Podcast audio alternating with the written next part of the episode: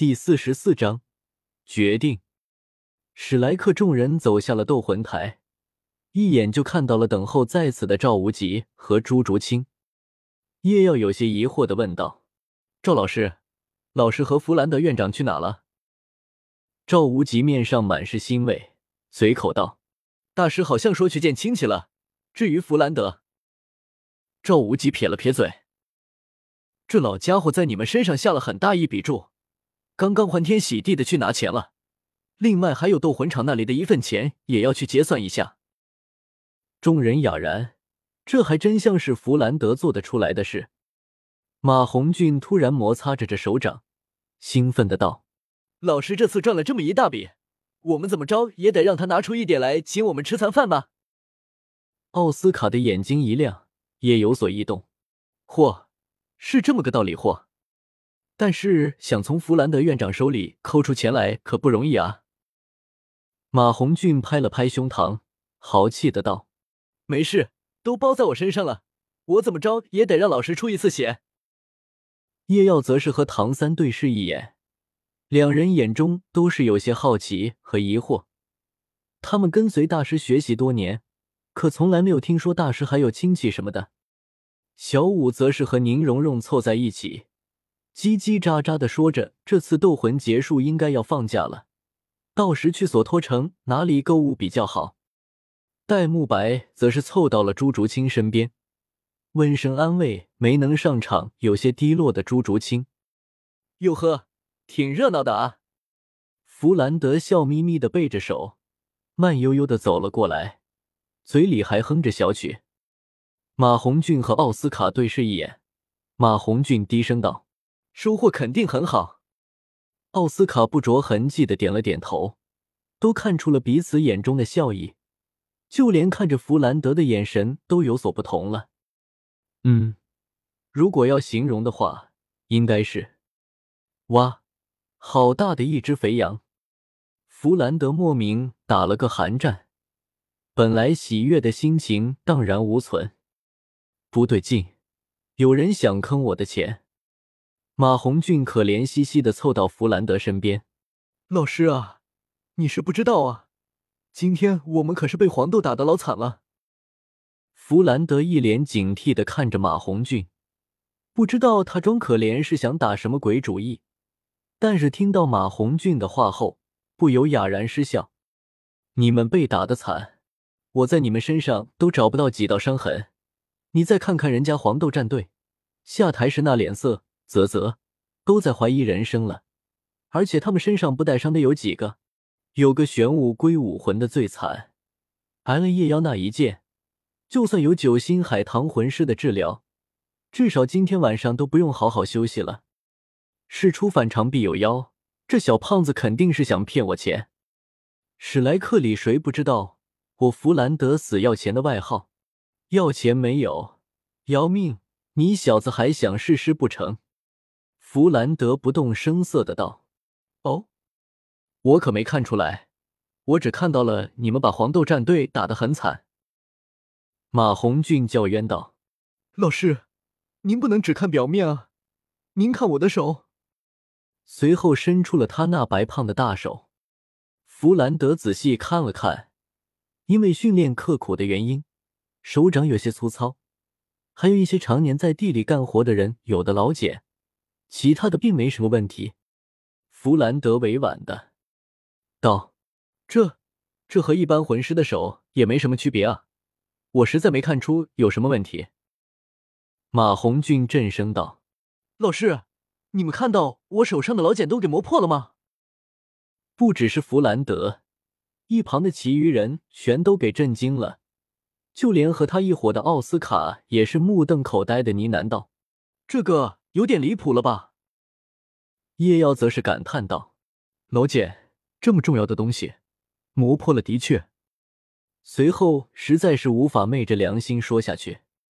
不知道黄豆战队的人听到马红俊这句话会做什么感想？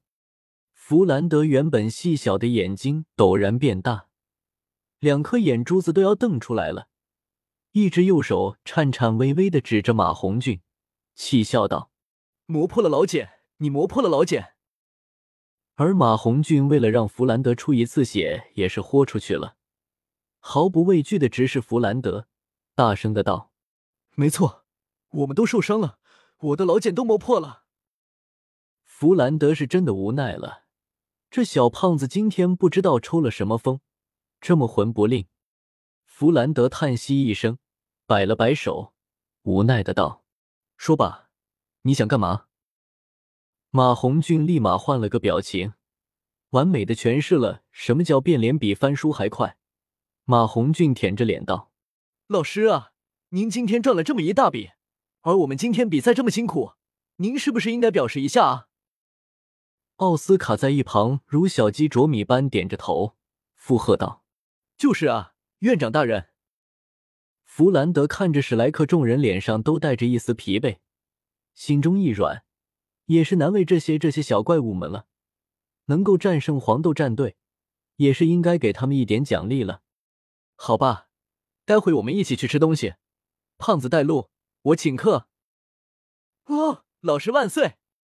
马红俊欢呼起来，其他的人也不由露出一抹笑容。这时，大师和秦明一起走了过来，大师依旧是面无表情，而秦明则是不是转头看一眼大师，眼中有些惊讶。这是戴沐白向弗兰德投去询问地目光。哦，我来给你们介绍一下，这是黄豆战队的老师秦明，也是你们的师兄，他多年前也是在史莱克学院毕业的。秦明，来，你跟他们说一下你的魂力等级。秦明微笑道：六十一级战魂帝。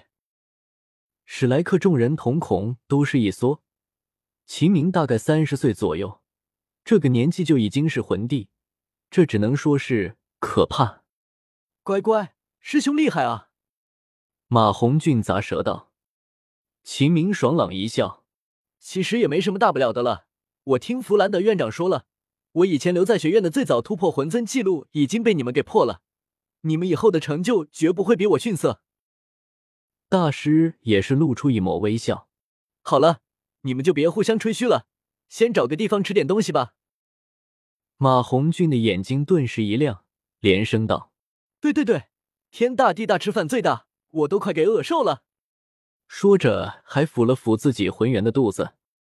叶耀笑骂道：饿瘦了才好，你也该减下肥了，胖子。马红俊突然挺直了腰杆，睥睨地扫视了众人一眼，随后震声道：我这不叫胖，我这叫富态风雨，有福气的象征。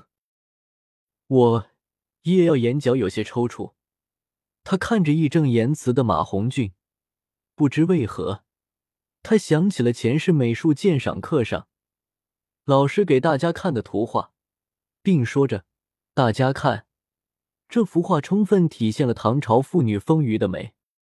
一想到那幅画上的女子，叶耀不禁打了个寒战。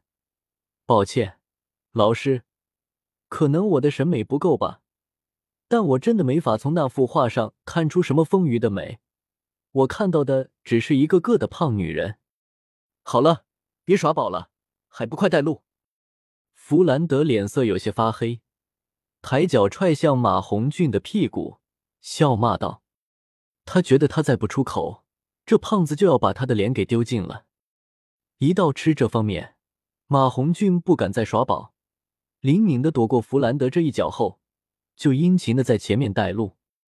马红俊带着大家来到一个不大的酒店，熟练地招呼着服务员，然后回头对众人笑道：真正的美食往往都不在那些大的店里，都在这些民间小店里，这家店就不错，价格实惠，而且菜色都很正。行了，点菜吧，知道你小子会吃，不用给老师省钱。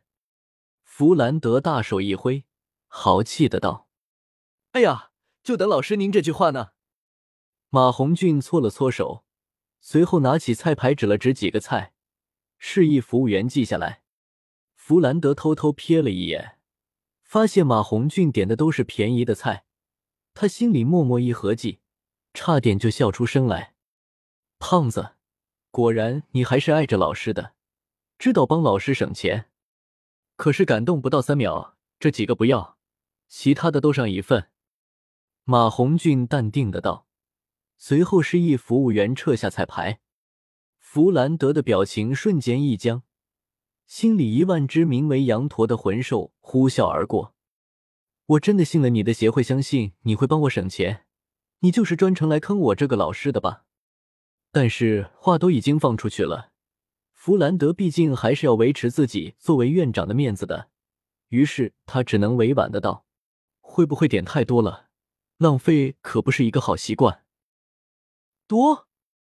怎么可能？我还怕不够呢。马红俊惊讶的道。弗兰德中箭，弗兰德的心在滴血，弗兰德再起不能。看到弗兰德抽搐的面容，秦明不由哑然失笑，出声道：“怎么好意思让院长付钱呢？这餐就我来请吧。”弗兰德原地复活。